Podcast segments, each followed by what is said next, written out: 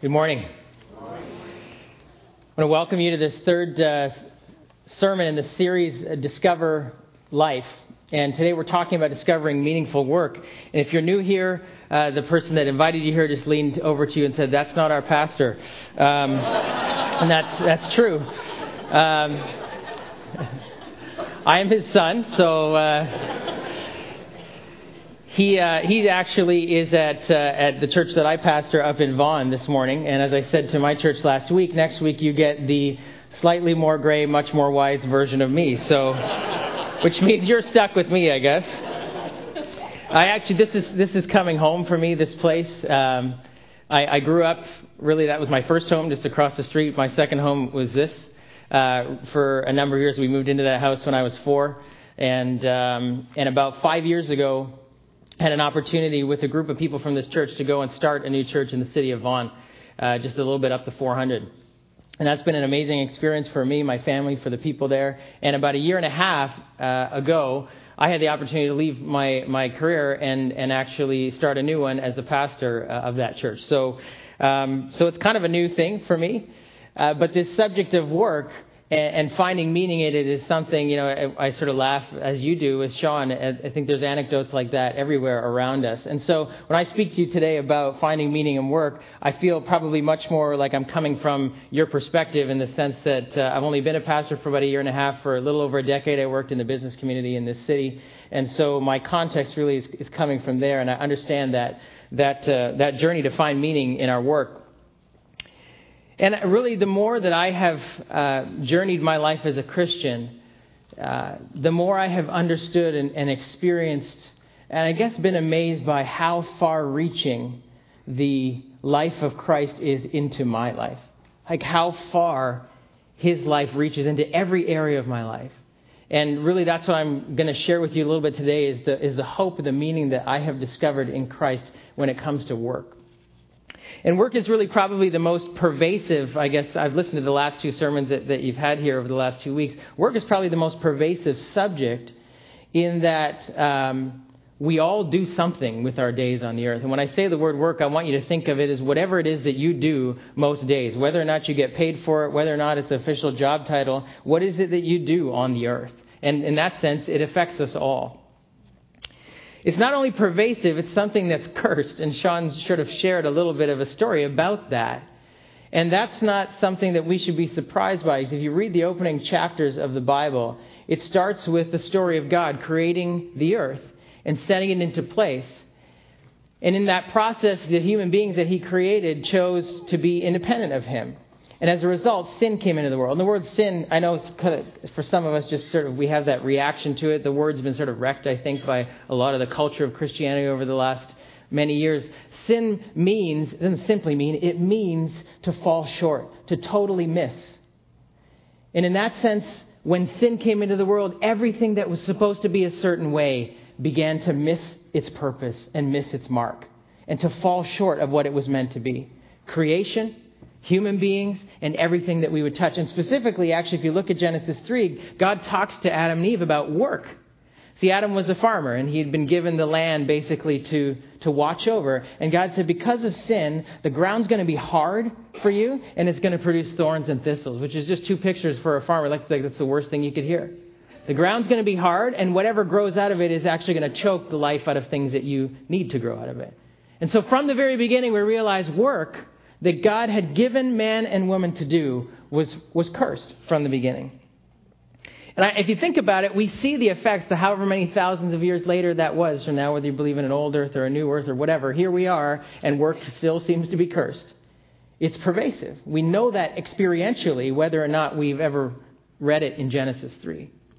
And I think it's cursed in two ways and, and we seem to be sort of in two camps about these things, and maybe not only in each of those camps, but somewhere in this spectrum. The one side of this curse is that is the work to live curse, where in this camp, work is the enemy. It's the, the four letter word in the truest sense of it. You know, and the music of our culture plays into that. Everybody's working for the weekend and take this job, and you know what? I'm not working here anymore. And the commercials that, I mean, the work environment seems to be the easiest place to parody in commercials and, and five seasons worth of The Office or six seasons or whatever it is. where, and we laugh and we cry because it's true of all of our working environment in some way or another. And even in my home, you know, I, I love my job, which is a great thing, but my kids, I, without fail, almost every day, no, Daddy, don't go to work. Right, Noah? Yeah.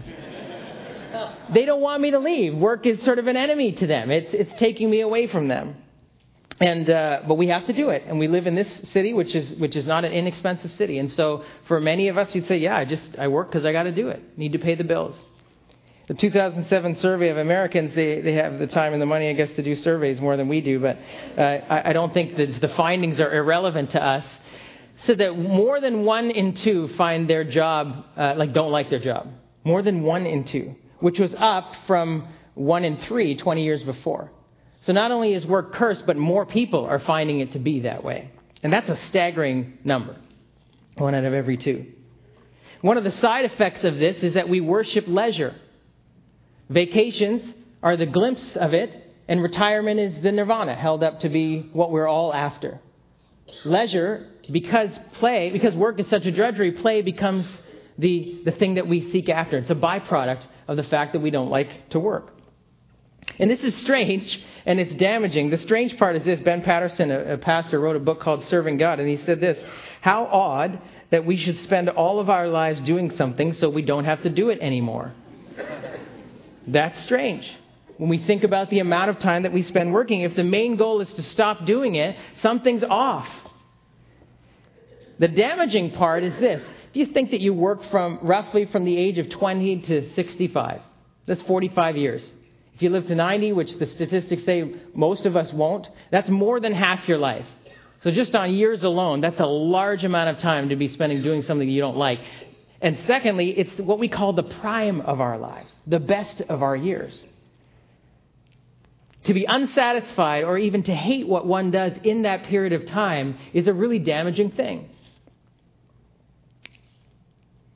It, it has effects on the other parts of our life on our relationships, on our bodies, on our emotions, our spirit. It's a gross mortgaging of the present time for someday, one day. And the someday, one day is uncertain.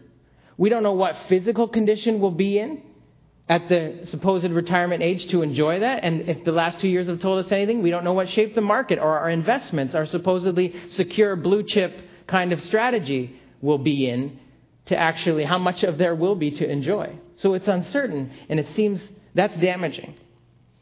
That's the one side. Are you depressed yet? the other side of it is the live to work. For these who are in the live to work camp, work is not the enemy, it's the lover that has seduced us into an obsession where everything else has taken a back seat. It progressively has taken more and more of us, and we lose ourselves in it. Now, this most often happens when, if we're, if we're privileged to find a job that we love to do, that leverages the best of who we are and that we get paid decently for. I mean, who doesn't want that? That's a good thing. But in that environment, it can begin to woo us into a place where it becomes everything. And it, it, often it'll be the place where we get the most affirmation, where we feel useful, productive, where people want us, we're desired, our time, our efforts, we get thanked. And unfortunately, if one's personal life is in a bit of hardship, if home isn't the place where we're getting that kind of affirmation, where we're feeling productive and useful, then it's so easy to just throw our whole selves into the workplace and we live to work. And in fact, this can perpetuate the failure in other parts of our lives. And live to work stems from one of the greatest distortions of our culture. Maybe it's always been like this, I don't know, but certainly in this culture that doing or being has been replaced by doing. It's the cocktail party thing, right? If you go to a cocktail party or whatever it is that you go to and you don't know somebody, nobody asks you, Who are you? They ask, What do you do? And even if they asked you, Who are you? probably you would start to answer in, What I do. Because what we do has become who we are. And it's hard not to be. It's what we do for a lot of the hours of the week. It's where we get our identity for better or for worse. We myopically evaluate ourselves based on our work. And when it's good, we're good. And when it's bad, we hate ourselves. We don't want to talk about it. We shy away from the question. We hope nobody asks us what we do. And for any one of you that have lost a job, I know I, I, I, lost after I was working for five years and I finally decided to make a jump to another company. And three months later, I was walked out the door, stunned. And you can rationalize it whatever way you want downsizing and this and that position, blah, blah, blah, education. At the end of the day, something inside you violently reacts because you were rejected. At the end of the day, you didn't cut it.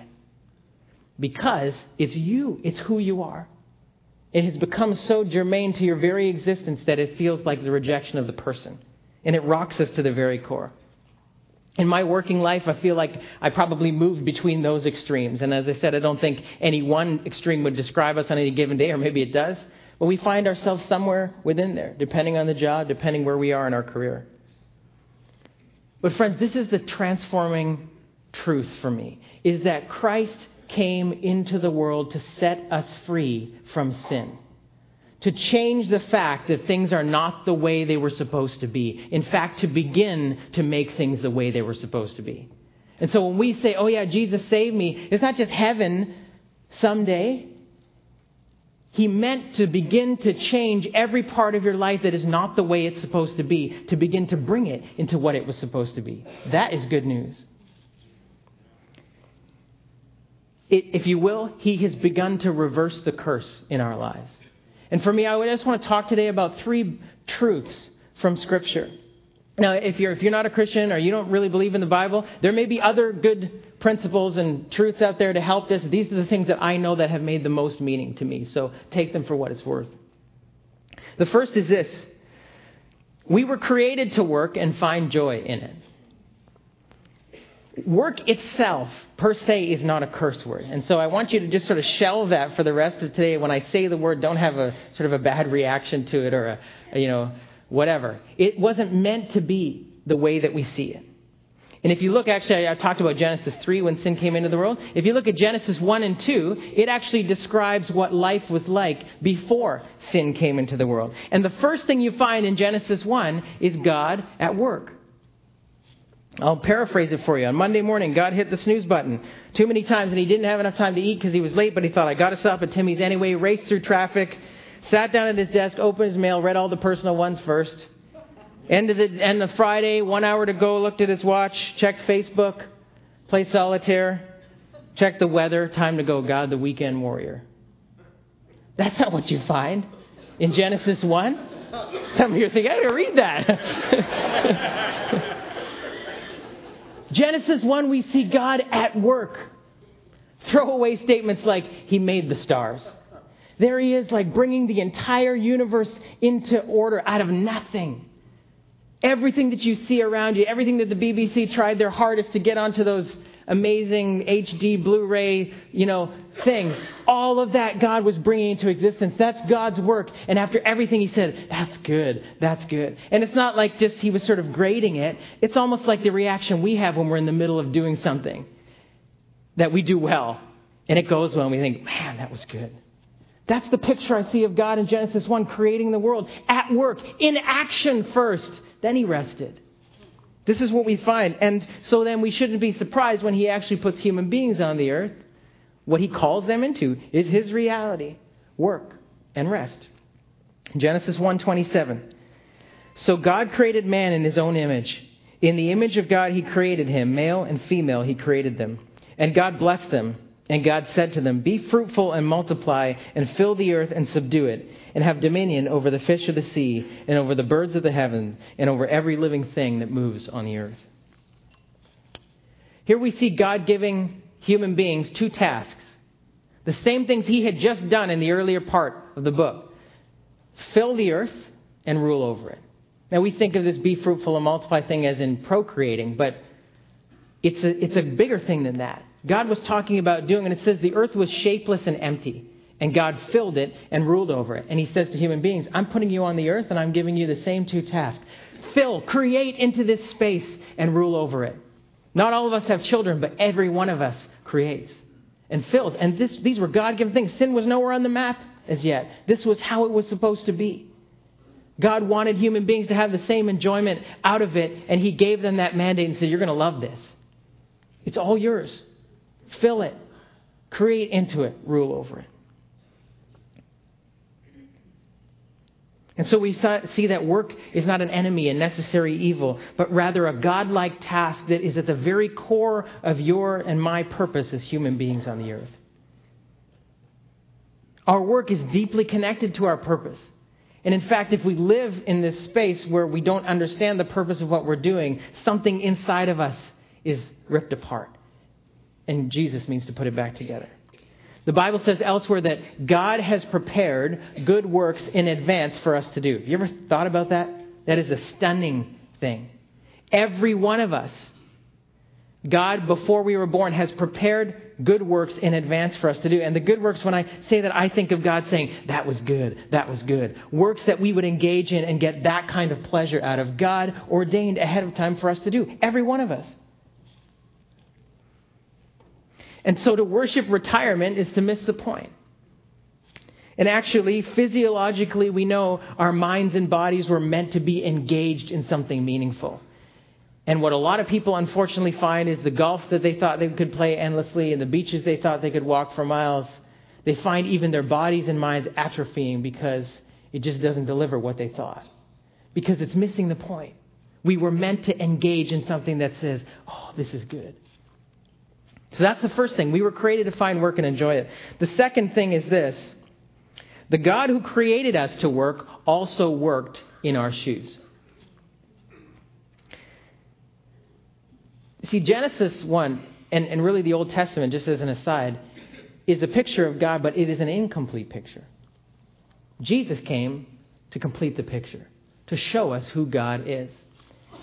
And so C.S. Lewis, the, the writer of the Chronicles of Narnia, and perhaps one of the greatest theologians of the 20th century, wrote this. The central miracle asserted by Christians is the incarnation, that is, God becoming man. Every other miracle prepares for this, or exhibits this, or results from this. Excuse me. It was the central event in the history of the earth, the very thing that the whole story has been about. Incarnation, that God became a man and lived amongst us is this transforming miracle. And it's not just that he became a man. Think about how he became a man.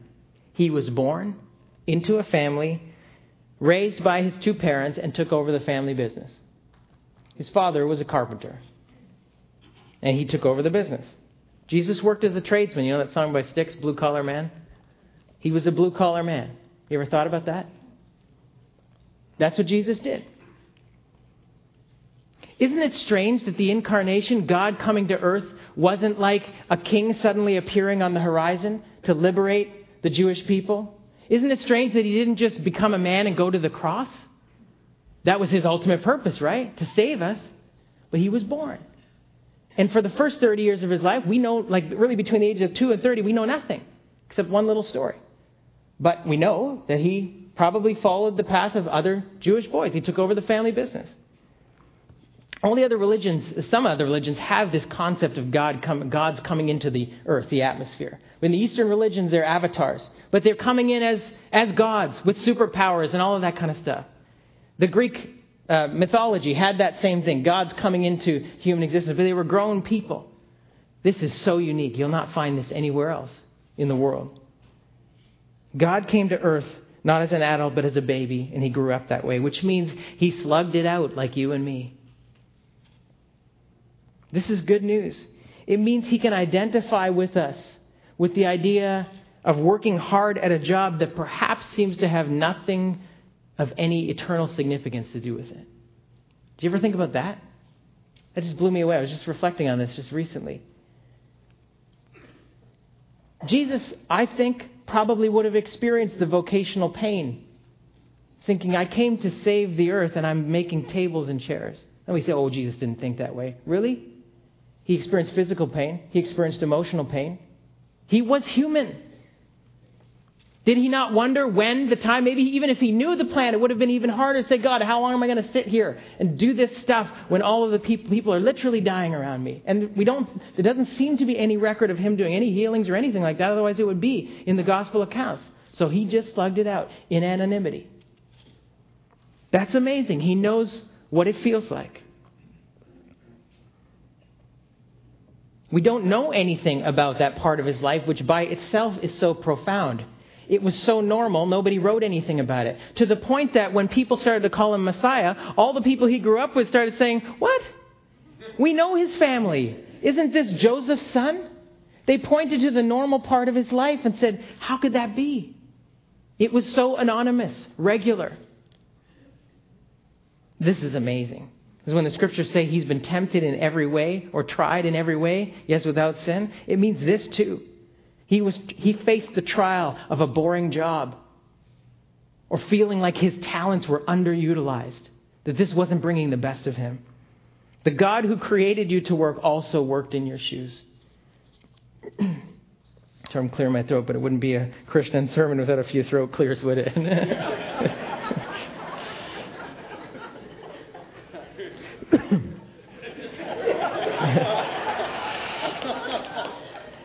you know, having said all that, that we have hope for our working life on the earth, you could say, you're a skeptic, yeah, but what's the point, really?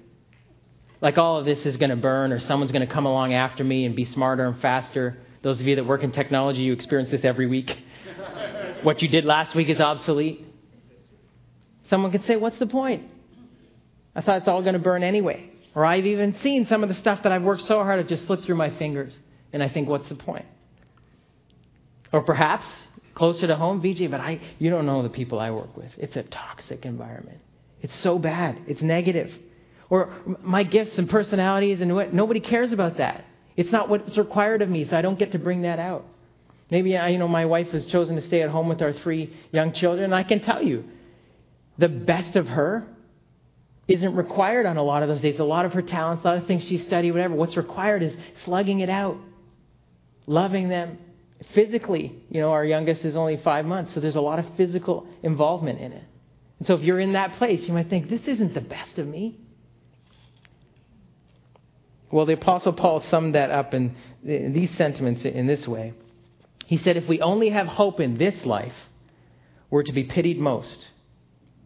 If we only have hope in this life, if this is all we have, what we see around us, look, long after the Apostle Paul, most of the songwriters have put their finger on it. And the movie makers, really? This is all there is? We don't have much hope if that's the case. Because you know what? There's a great deal, deal of things wrong with this life, and many of the, the, much of the vocational pain that you face may not get resolved in your lifetime in this job. You may never find the job that you feel really brings out the best of you. You may never get that thank you or recognition that's all you want from the person that you work for. You may never feel like you get rewarded financially enough to make it work. It may not get resolved in this life. And so, if our hope is in that alone, we are to be pitied.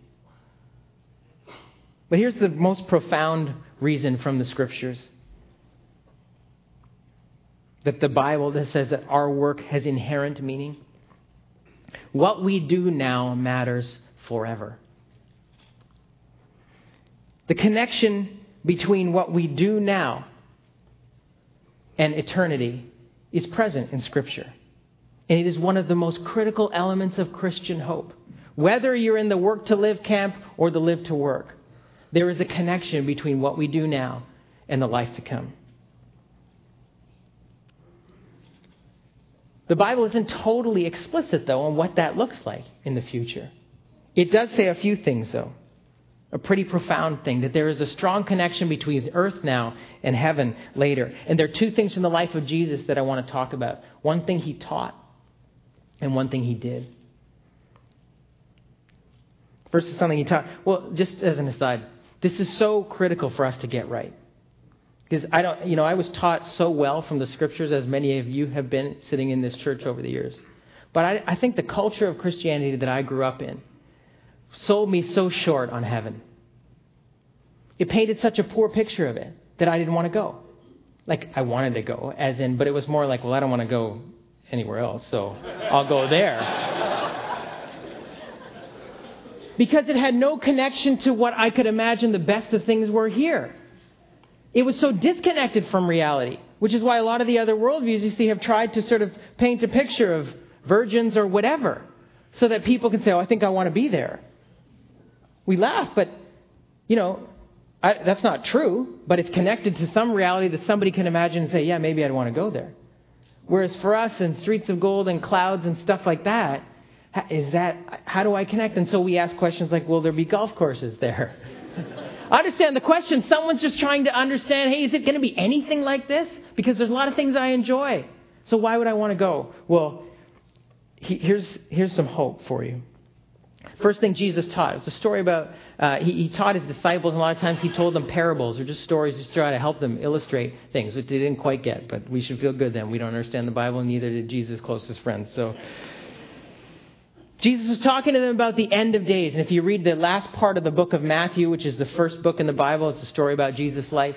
He's talking about what's going to happen near the end. And he tells them this story. He said, It's like this A master had three servants, and he gave them each a large amount of money. They called them talents, but it was representative of something he had given them that they were supposed to do something with. Implicit in it. He didn't say anything. He just said, I'm leaving and I'll be back. He comes back a little while later. The first two servants had invested what he had given them, and they had doubled.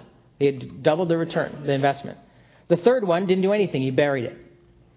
And the third one was chastised and rebuked and cast away from the master. And the other two, you ever thought about what he said? I mean, you should read this if you've never read it before.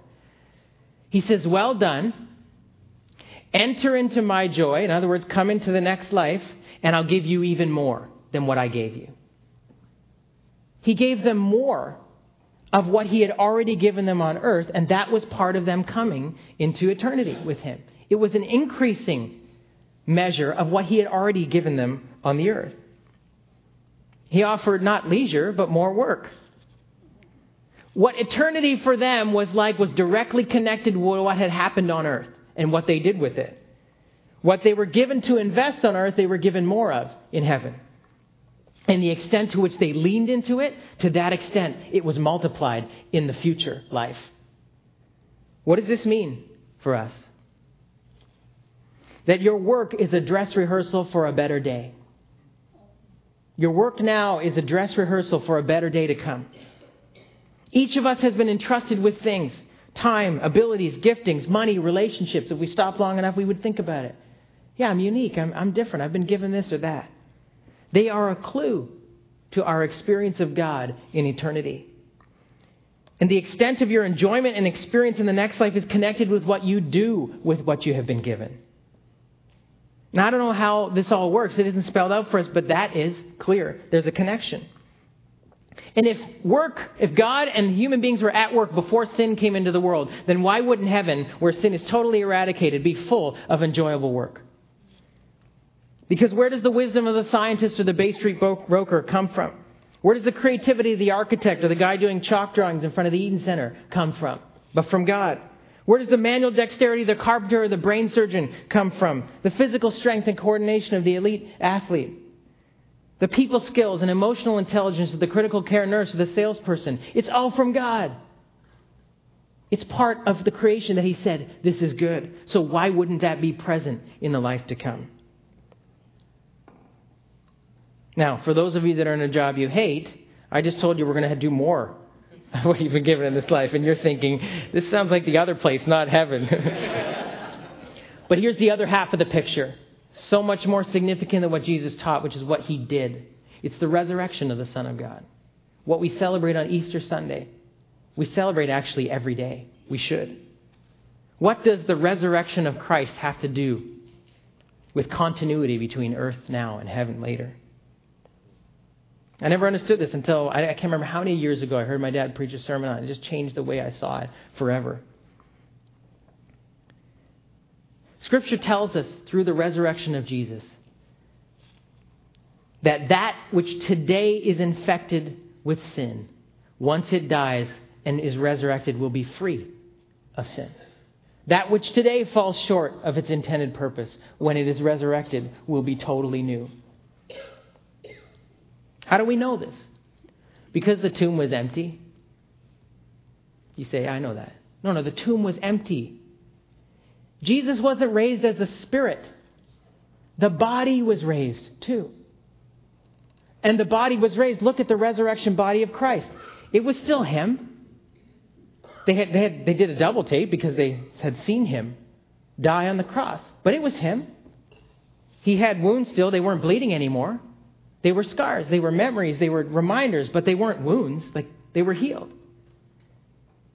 He, it was so much so that he said, Look, just give me a piece of fish. I'll eat it. I'll show you that I'm not a ghost. It was a physical resurrection as well. And then, and yet, he was totally different. He passed through doors. He appeared to them and he disappeared, things that he didn't do before. There was something continuous about the resurrected body of Christ, and yet something totally glorious, totally new.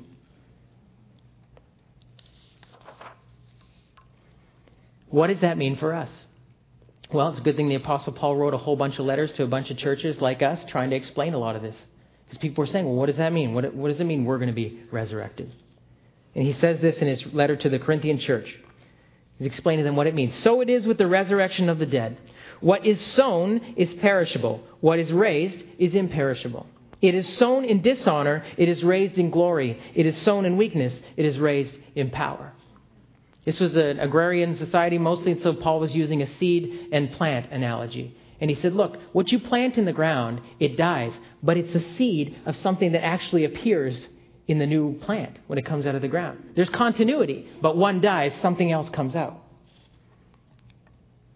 We will all die one day, just like Christ. But those of us who hope in Christ know that we not only die with him, as Paul says, we will also be resurrected with him. We will also be like him when he is raised. We won't be him, but we will be like him.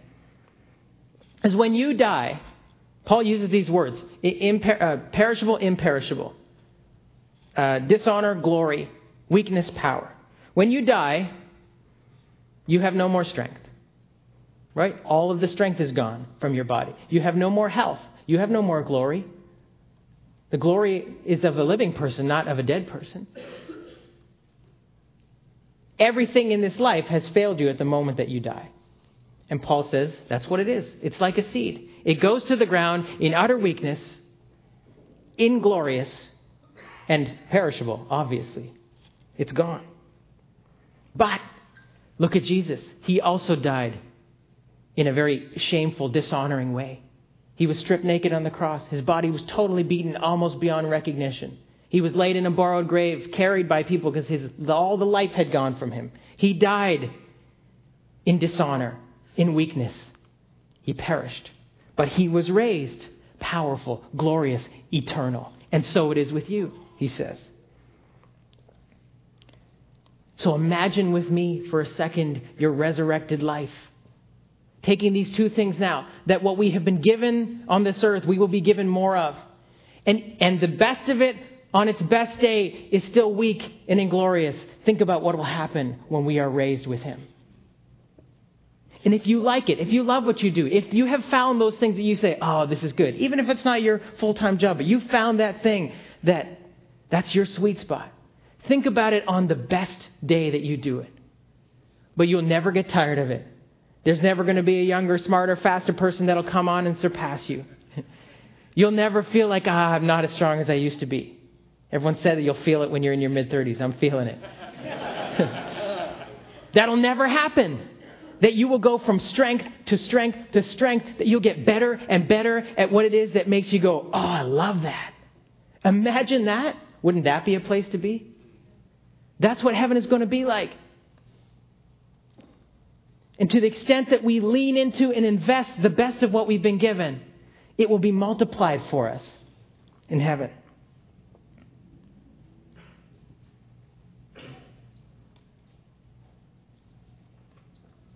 What you have been given, for those of you that love it, it's not the best of you. It's a clue to the best of you. It's the seed that's going to die, but it's a clue of what will be raised. Now, if you are in that camp, you say, you know what, I haven't found that. And what I'm doing for work is draining me. It's not the best of me at all. I don't feel like I even have anything left to find what the best of me is. This is what was on my heart. I'm a big football fan. It's my favorite time of year, the NFL starting. But I love the stories every year because you know what they hate? They hate training camp and they'd go for like four months lying on the couch, eating whatever they want. They come into training camp. There's always the stories one of they're 50 pounds overweight, might not make the squad, and they just get leaned into.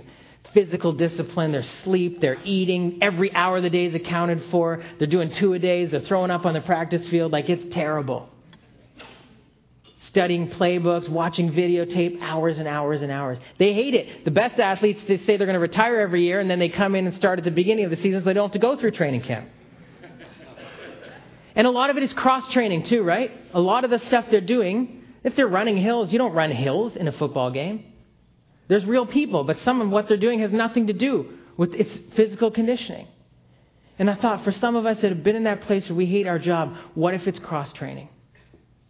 There, it's only hope for that if there is hope in the next life. That what you are doing now is preparing you. It's not the real game. None of them like training camp, but they all love it. The snap of the ball and that left tackle. He gets blown by by a guy who studied harder, trained harder, worked harder, and then they're loving it. Throwing that quarterback to the ground. That's what they, that's what they trained for. None of them would do the training if they weren't playing the game. And so maybe what you need to get a hold of is God has something in eternity for me that is so a fit with who I am that will be worship for Him. Yes, I'm going to be in His presence, but that's going to make everything I do even so much better. And what the little things that I love to do now are a clue to something later. And if what's asked of me for 50 hours a week or 60 hour weeks isn't that, I'm going to look at it as cross training and say, God, how do I get better, faster, stronger so that I can step in when I get there? My prayer for all of us today is that whether work is a joy or a struggle for you, that you would realize that there are good works that God has prepared in advance for you to do in this earth. And if they're hard to find, they may be diamonds in that rough place in your work, that you need to find them. Never stop discovering.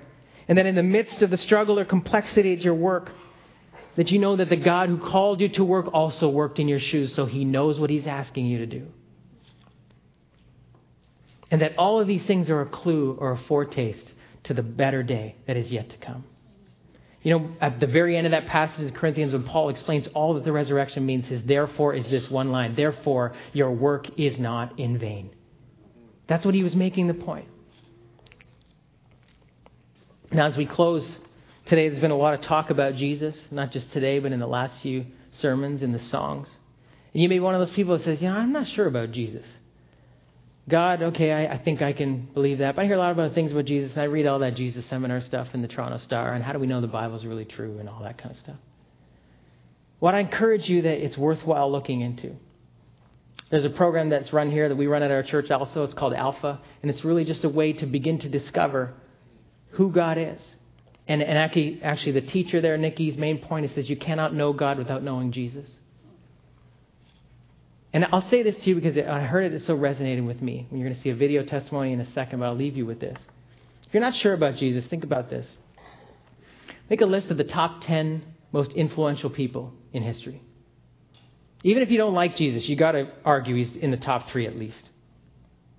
There's nearly 2 billion people that call him Lord, and the amount of songs that have been written about him far outweigh anyone who's ever had songs written about them. So he's top 10, top 10 easily, top three. I think he's number one, but wherever you put him on that list. Now put the list of the people who claim to be God. There's only one person on both lists. There's only one person on both lists. David Koresh was on this list. You don't have to look into his life. We know he was a fraud. He killed people. There's only one person who you would say, yeah, probably the top three most influential people of all time. He also claimed to be God. I'm not saying that proves he was who he said he was, but history alone tells you you can't just say, oh, yeah, I read some stuff about him in the paper. I don't think he's the real deal. Come on. If you're really seeking truth, you got to look into this. And so I invite you to watch this testimony, and then maybe the next step for you is Alpha.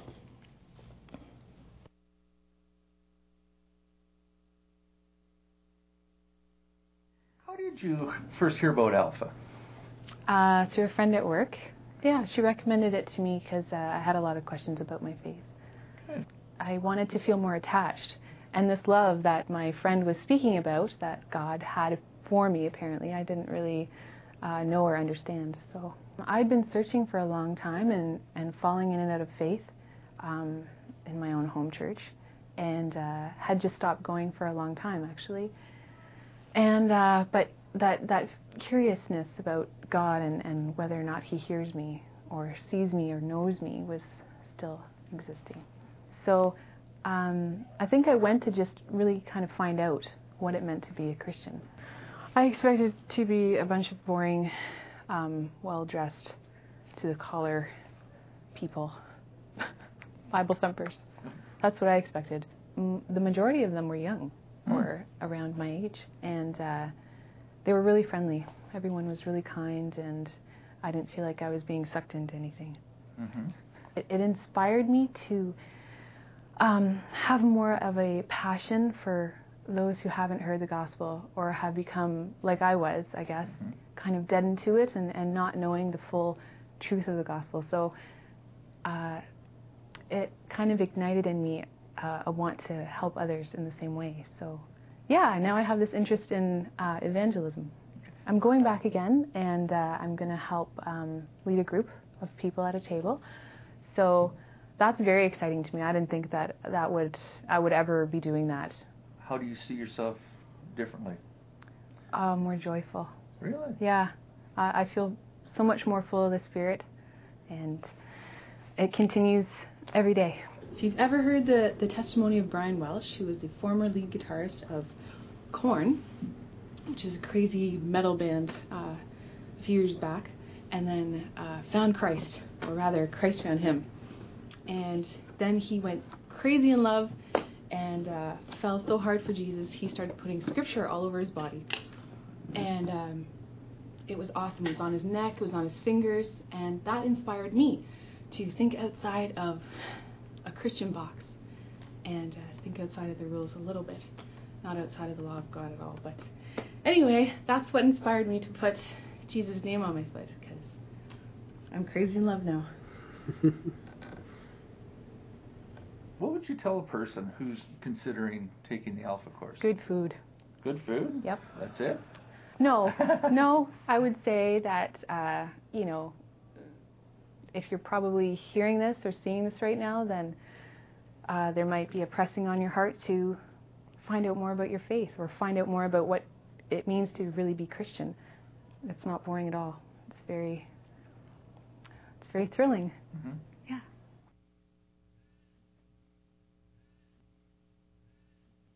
It's my pleasure to bless you with, with the blessing I covet for myself that this week that God would open your eyes to the good works that He prepared in advance for you to do.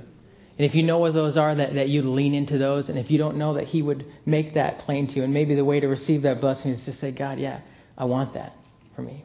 And so just go with the blessing of God, the peace of God. And it was just, uh, it was great to be with you today. God bless.